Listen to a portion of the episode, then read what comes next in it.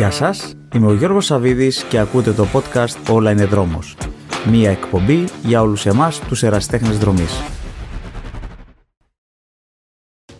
Σημερινός μου καλεσμένος είναι ο Τάσος Καραγιανίδης.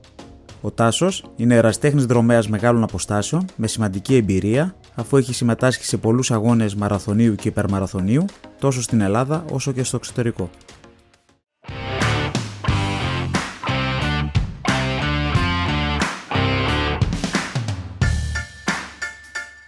Φίλε Τάσο, γεια σου. Καλησπέρα Γιώργο. Είναι μεγάλη μου χαρά να σε έχω καλεσμένο στο σημερινό μου podcast. Ε, και για όλους τους φίλους που ακούτε τώρα να πω πως ο Τάσος με τον Τάσο γνωριζόμαστε πολλά χρόνια. Έχουμε κάνει και συνεχίζουμε να κάνουμε άπειρες συζητήσεις για το τρέξιμο και είναι ο άνθρωπος με τον οποίο έχω τρέξει μαζί το πρώτο μου μαραθώνιο, πολλούς άλλους ακόμα, καθώς επίσης είναι και αυτός που με μίλησε και με βοήθησε να τρέξω τους υπερμαραθωνίους με τελευταίο αυτόν στι θεσπιές Θερμοπύλες στα 102 χιλιόμετρα που μάλιστα τον τρέξαμε και μαζί παρέα σου. Ε, ναι, ήταν μια πάρα πολύ ωραία εμπειρία. Έχω να θυμάμαι πολλά από αυτόν τον αγώνα. Θα τα συζητήσουμε και κάποια στιγμή, ίσως σε κάποιο άλλο podcast αυτά. Θα ήταν ένα ενδιαφέρον podcast, πιστεύω. Ναι, Τάσο, γενικά είναι φανταστική εμπειρία και δεν πρόκειται να τη ξεχάσω ποτέ. Γιατί και να τρέξει παρέα με ένα φίλο σου 13 ώρες ε, συνέχεια, σε, σε ρί, είναι μεγάλη υπόθεση. Ήταν και ευκαιρία να, πέρα από το τρέξιμο να συζητήσουμε και πολλά πράγματα και πέρασε και, και ο αγώνας πολύ πιο ευχάριστα. Τρέξαμε και μέσα στη νύχτα. Άλλη μια καινούργια εμπειρία για σένα πιστεύω ήταν αυτή. Ναι, ναι, ήταν η πρώτη φορά που έτρεχα νύχτα και μάλιστα ήταν η πρώτη φορά που είχα νιώσει το συνέστημα. Ήταν η πρώτη φορά που είχα την αίσθηση να τρέχεις και να νιστάζεις συγχρόνως. ναι, όντως είναι κάτι, δεν ξέρω Πόσοι έχουν την εμπειρία, τη δυνατότητα να το ζήσουν αυτό το πράγμα. Ήτανε... Είναι κάτι που το έχω ζήσει και εγώ σε κάποιον άλλο αγώνα, ναι. Και θυμάμαι και τις ε, άφθονες ποσότητες καρπουζιού που φάγαμε καθ' όλη τη διάρκεια της διαδρομής. 13 ώρες όλοι οι σταθμοί είχαν καρπούζι. Καλό, καλό αυτό, γιατί το καρπούζι είναι φοβερή πηγή ενέργειας. Αλλά είχαν παντού σε όλους τους σταθμούς θυμάμαι. Και έκανε και ζέστη, ήταν Αύγουστος, ήταν τέλεια. Όντως, όντως. Ε, πολύ ωραία εμπειρία. Τάσο, για να ξεκινήσουμε, πες μας κάποια πράγματα έτσι για σένα, πώς ξεκίνησες να τρέχεις. Ε, καταρχάς να σου ευχηθώ ε, ότι το καλύτερο στο, για το νέο σου εγχείρημα. Ε, Ευχαριστώ, προσωπικά, Τάσο. Προσωπικά πιστεύω ότι θα βρει απήχηση ε, γιατί ε, αφού καθώς απευθύνεται σε, σε ερασιτέχνες δρομής ε, θα υπάρχει το, η τάση ε, ενασχόληση με το τρέξιμο από ερασιτέχνες δρομής έχει, ε, αυξάνεται με γεωμετρική πρόοδο, θα έλεγα. Οπότε πιστεύω ότι είναι θέμα χρόνου το podcast να γίνει κάτι το οποίο θα ακολουθεί από πάρα πολλούς και θα το περιμένουν, δεν ξέρω με τι συχνότητα θα το βγάζεις, αλλά αυτοί που θα το παρακολουθούν θα περιμένουν με αγωνία το επόμενο podcast. Έχω ε, ανακοινώσει ότι θα βγαίνει κάθε πέμπτη πρωί 10 η ώρα. Α, ωραία. Ένα επεισόδιο την εβδομάδα. Ε, λοιπόν, τώρα για μένα, ας σου πω απλά λίγα πράγματα. Γεννήθηκα το 1975 στη Θεσσαλονίκη και μεγάλωσα εκεί στη Θεσσαλονίκη ε, και, και αυτή είναι ακόμα η έδρα μου, η Θεσσαλονίκη. Μεγάλωσα στα δυτικά, στη Σταυρούπολη. Ε, από τα 19 μου και για επαγγελματικούς λόγους ε, ζω και εργάζομαι κατά καιρούς και σε διάφορα άλλα μέρη εντός και εκτός ε, Θεσσαλονίκης. Αυτό το διάστημα εργάζομαι και ζω στο εξωτερικό. Ε, πίσω έχω αφήσει την οικογένειά μου στη, στη Θεσσαλονίκη, ε, τη σύζυγο και τις δύο κόρες μου, όποτε μπορώ βέβαια πηγαίνω και, και τους βλέπω. Ή έρχονται και με βλέπουν αυτοί εδώ που βρίσκομαι. Τώρα σε ό,τι αφορά το, το τρέξιμο, πώς ξεκίνησα. Ε, θα σου πω καταρχάς ότι μεγάλη μου αγάπη ήταν και παραμένει ακόμη το, το μπάσκετ. Ε, όταν βρω ευκαιρία δηλαδή, ε, πεθαίνω να, παίξω, να βρω μια ευκαιρία να παίξω μπάσκετ. Σε ό,τι αφορά το τρέξιμο, από το εδώ και 15 χρόνια, πριν από 15 χρόνια περίπου, από το 2007 και μετά, μπορώ να πω ότι κατά καιρούς έτρεχα για να διατηρούμε κυρίως σε καλή κατάσταση, αλλά όχι συστηματικά. Συστηματικά μπορώ να πω ότι ξεκίνησα να τρέχω από το 2011 ε, το οποίο προέκυψε, θα έλεγα, ως αναγκαιότητα περισσότερο, για να μην μένω ανενεργός. Γιατί εκεί που βρισκόμουν τότε, στο, στη μετάθεση που ήμουν τότε, δεν είχα τη δυνατότητα να παίζω μπάσκετ. Οπότε για να μην, ε, να μην μείνω ανενεργός όπως έλεγα πριν, ε, άρχισα να τρέχω. Ξεκίνησα με μικρές αποστάσεις, όσο μπορούσα να πηγαίνω. Κάθε φορά πρόσθετα και από κάτι. Ε, η απόσταση και η διάρκεια τρεξίματος ε, όσο πήγαινε και ε, αυξανόταν. Ε, κάποια στιγμή ήρθε και η ώρα για, για, για κάποιον αγώνα. Θυμάσαι τον πρώτο σου αγώνα, μια που πήγαμε εκεί; Ναι, ναι ο, πρώτος, ο πρώτος αγώνας ε, ήταν το 2012, πριν από 10 χρόνια περίπου, ε, στις, ε, στις Είναι ένας, δρόμος, ένας ημιμαραθώνιος, ο Μικυναϊκός Αργιακός, που ξεκινάει από την πύλη των Λεόντων στις Μικίνες και καταλήγει στην πλατεία του Αγίου Πέτρου στο, στο Άργος. Ε, ήταν Απρίλιο μήνα θυμάμαι. Ε, στο συγκεκριμένο αγώνα έκανα όλα τα λάθη μαζεμένα θα μπορούσα να πω, τα λάθη του Αρχάριου. Ε, έτρεξα με ακατάλληλα παπούτσια, όχι σε ό,τι αφορά την ε, ποιότητά τους, ήταν καλά αυτά τα παπούτσια εκείνα, αλλά το μέγεθός ήταν ακριβώς, το παπούτσιο ήταν ακριβώς το, το νούμερό μου, με αποτέλεσμα μετά από κάποια χιλιόμετρα που το πόδι πρίστηκε ε, και ασφικτιούσε πλέον, άρχισα να υποφέρω. Το δεύτερο μεγάλο, μεγάλο λάθος που έκανα ήταν ότι ε, ξεκίνησα να τρέχω ε, με το, σαν, να μην, σαν, να μην, σαν να μην υπάρχει αύριο, με αποτέλεσμα μετά τα πρώτα 10 χιλιόμετρα ε, να, έχω, ε, να, να έχω φυδατωθεί, να έχω καταρρεύσει, να έχω μείνει από ενέργεια.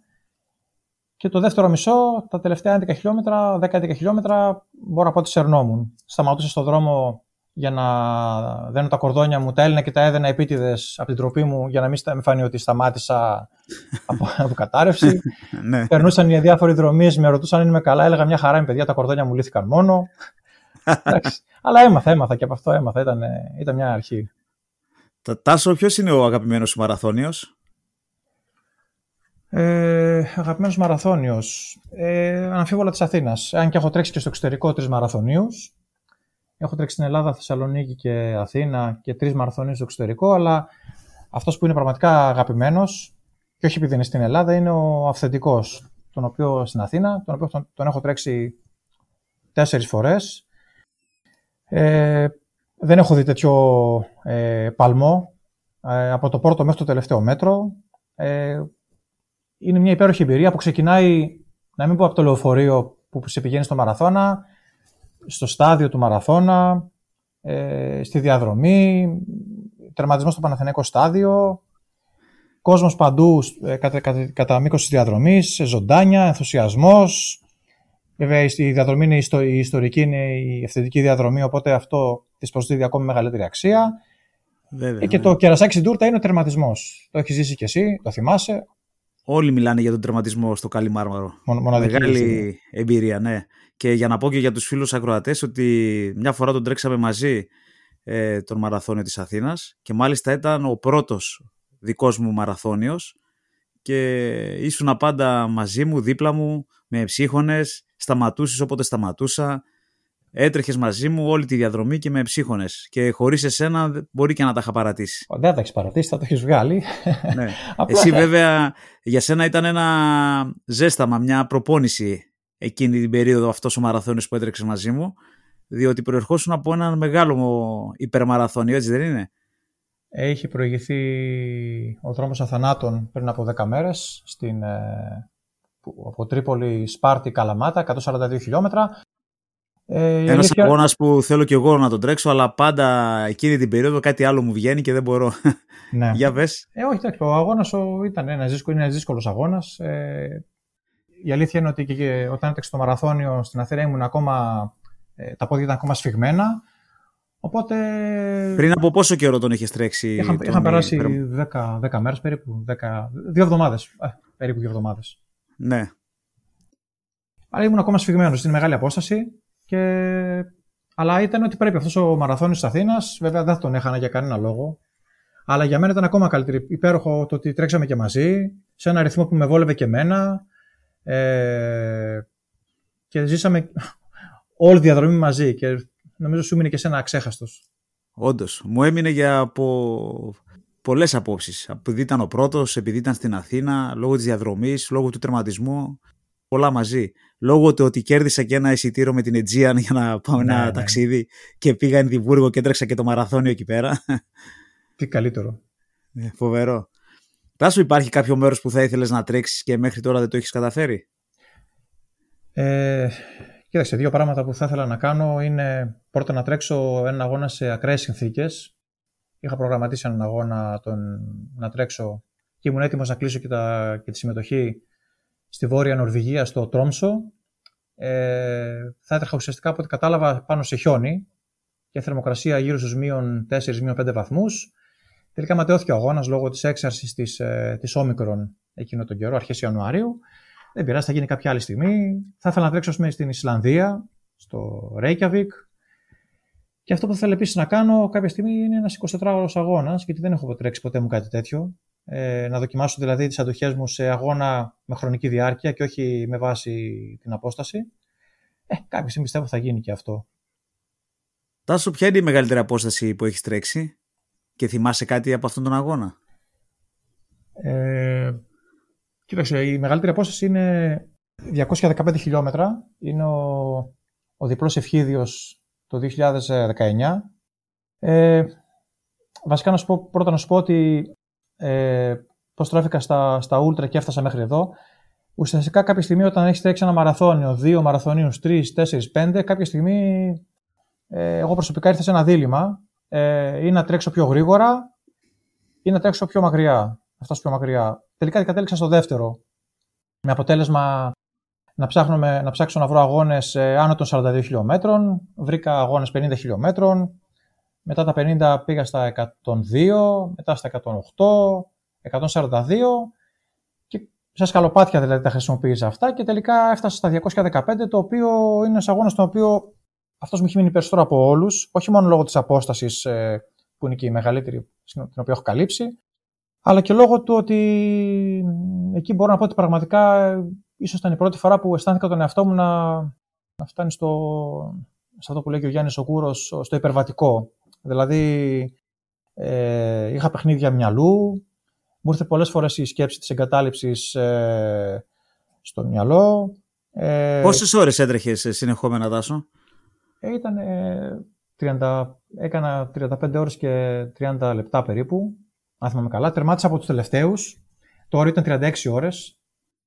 Ε, θυμάμαι ότι κάποια στιγμή άρχισα να βλέπω και παρεστήσεις μες στη νύχτα. Έτσι, μια χαρακτηριστική που μπορώ να σου πω, να σου αναφέρω, είναι τρέχοντας τον Ελικόνα 4 ώρα το πρωί περίπου, ε, μόνος μου, στη μέση του πουθενά, ε, μπροστά μου, στα 200 μέτρα μπροστά μου υπήρχε μια πινακίδα ε, που προειδοποιούσε για επικίνδυνη στροφή, στην οποία στα δικά μου τα μάτια εκείνη τη στιγμή φαινόταν σαν άνθρωπος, ο οποίος στεκόταν ακίνητος στην άκρη του δρόμου. Και άρχισα να αναρωτιέμαι τι μπορεί να γυρεύει ένας άνθρωπος στη μέση του πουθενά, τέτοια ώρα, στο βουνό πάνω. Τελικά μόλις πλησίασα και συνειδητοποίησα ότι επρόκειτο για πινακίδα και όχι για, για άνθρωπο, η αλήθεια, είναι, η αλήθεια είναι τρόμαξα λιγάκι. Δεν σου κρύβω τρόμαξα. Προς το τέλος του αγώνα και ενώ ήταν ημέρα πλέον, ήταν απόγευμα, θυμάμαι ότι κοιτούσα τα σύννεφα στον ουρανό και έκανα όπως κάνουν τα παιδάκια. Ε, ε, τα, έβλεπα κάποια σχέδια, σχήματα πάνω στα σύννεφα, όπως κάνουν τα παιδάκια, βλέπουν ένα σκυλάκι, ας πούμε, κάτι τέτοιο τι να σου πω, ήταν, ήταν μοναδική εμπειρία. Βέβαια ήμουν άπειρος, χωρίς συνοδό. Ε... Μεγάλη υπόθεση ο συνοδός σε τέτοιους μεγάλους αγώνες. Ναι, ναι, ναι, ναι, ναι, ναι, το συνοδο... σε αυτόν τον αγώνα το, το κατάλαβα ε, πάρα πολύ καλά. Πάρα πάρα πολύ καλά. Τάσο, πόσου υπερμαραθωνίους έχεις τρέξει συνολικά; Αν θεωρήσουμε υπερμαραθωνίους και τα 50, τους αγώνες 50 χιλιόμετρων που είναι... Ναι, ό,τι είναι πάνω από μαραθώνιο. Ε, συνολικά είναι 13. Ε, πάνω από 100 χιλιόμετρα είναι 8 συνολικά. Ένα από αυτούς το τρέξαμε και μαζί. Ήταν και ο τελευταίος που έχω τρέξει μέχρι, μέχρι τώρα. Ναι, το, 10, το 20. Το 2020, το 20. ναι. Ευτυχώς το καταφέραμε και το τρέξαμε έστω και εν μέσω πανδημίας. Πρέπει να ήταν και ο μόνος μεγάλος αγώνας που έγινε εκείνη την περίοδο. Mm, διότι... πιθανότατα. Ναι. Τάσο, ποια είναι η προετοιμασία που κάνεις ε, γενικά πριν από έναν μεγάλο αγώνα; Ε, προετοιμασία πέρα από την, από την προπόνηση την, ε, την κλασική που κάνω. Ε, φροντίζω να μπορώ να συμμετέχω, να, να συμμετάσχω σε όσο περισσότερους ε, μαραθωνίους γίνεται. Ε, στο διάστημα από την ώρα που θα αποφασίσω να, να τρέξω τον αγώνα ε, μέχρι την ώρα που θα γίνει ο αγώνας, κοιτάζω να, να τρέξω σε αρκετούς αγώνες ε, ή με μαραθωνίους και μαραθωνίους. Για με σκοπό την προπόνηση. Έτσι ναι, είναι; για να είναι ναι. και πιο ενδιαφέρον και να, να, να καταλαβαίνω λίγο την, καλύτερα τη φυσική μου κατάσταση σε έναν αγώνα, γιατί εκεί το καταλαβαίνω καλύτερα. Που είναι και φυσικά πολύ πιο ενδιαφέρον και πολύ λιγότερο βαρετό από ένα long run, το οποίο έχει όπως και να έχει τη, τη μονοτονία του. Και από εκεί και μετά, όσο πλησιάζει ο καιρός, ε, έχω, μία, έχω μία λίστα ε, την οποία ξεκίνησε κάποτε με 10-15 αντικείμενα και τώρα έχει φτάσει στα πάνω από 50 από τσιρότα, από οτιδήποτε μπορείς να φανταστείς, ε, τα πάντα, κάθε λεπτομέρεια. Ε, να, να φτιάχνω αυτή τη λίστα σκεπτόμενος ότι, τι θα χρειαστώ στο συγκεκριμένο αγώνα.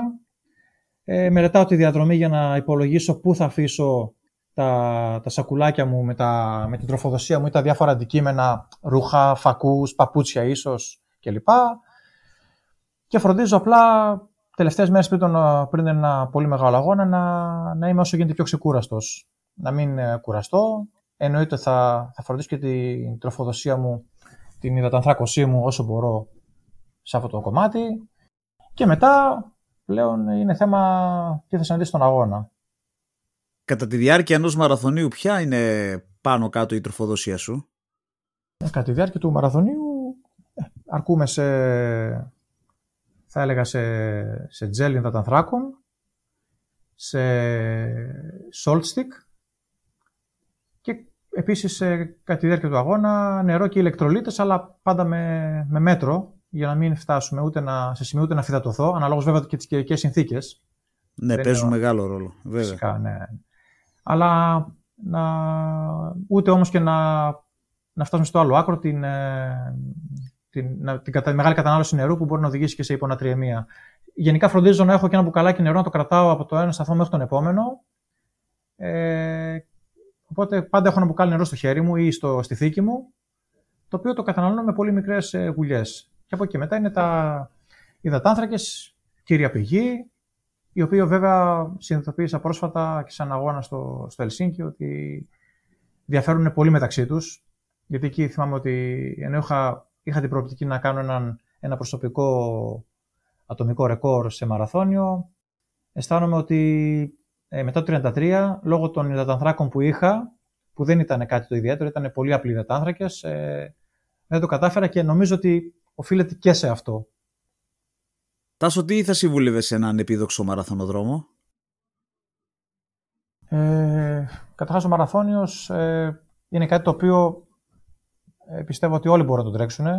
Βέβαια δεν είναι κάτι το οποίο το, το αποφασίζεις σήμερα και αύριο το πρωί και πας τρέξεις ένα μαραθώνιο. Σίγουρα θέλει ε, ένα πρόγραμμα, να προγραμματίσεις, να βάλεις ένα στόχο και με βάση και το στόχο να, να ακολουθήσεις ένα πρόγραμμα.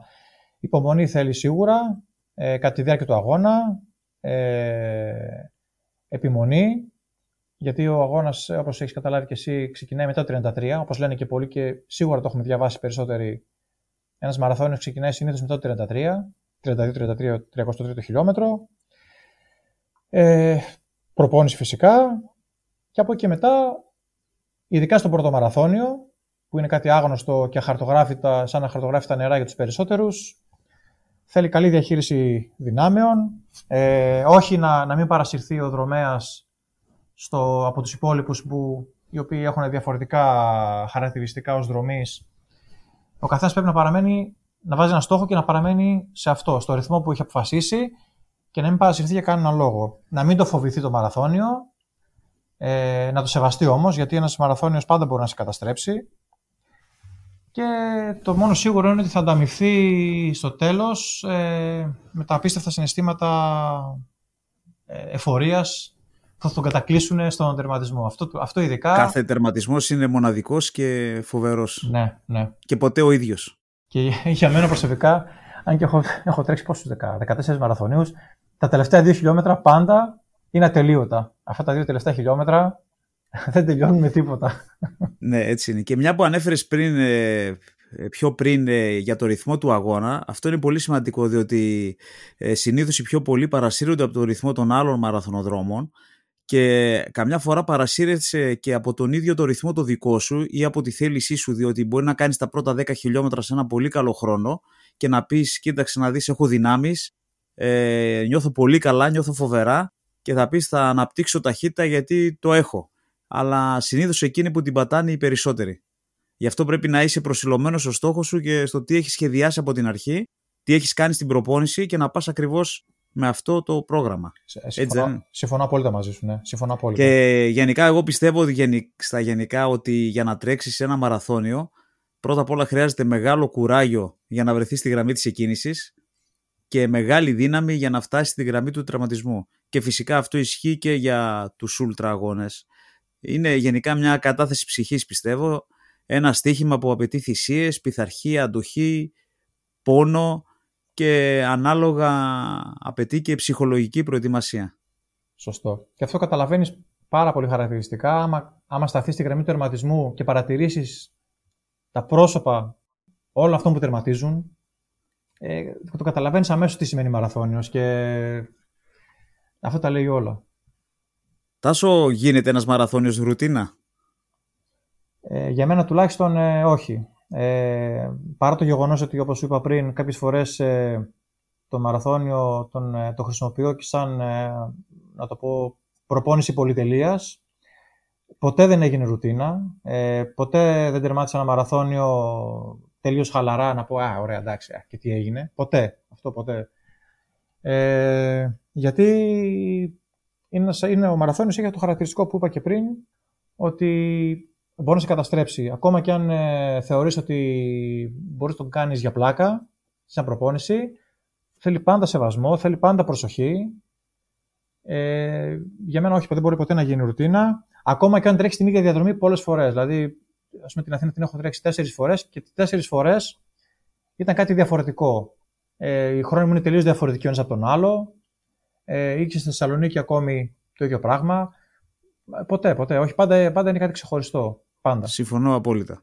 Ε, Τάσο, συνεχίζεις, τρέχεις; Υπάρχει κάποιος αγώνας που θα τρέξεις ε, στο προσεχές μέλλον; Ε, συνεχίζω να τρέχω. Ε, η αλήθεια είναι ότι τον τελευταίο καιρό εδώ που βρίσκομαι στο εξωτερικό, λόγω φόρτου εργασίας και καιρικών συνθήκων, γιατί είμαι σε χώρα που βρίσκεται στα βόρεια, ε, με θερμοκρασίες πολλές φορές κάτω του μηδενός ή με χιόνια, βροχές και πάρα πολύ κακό καιρό.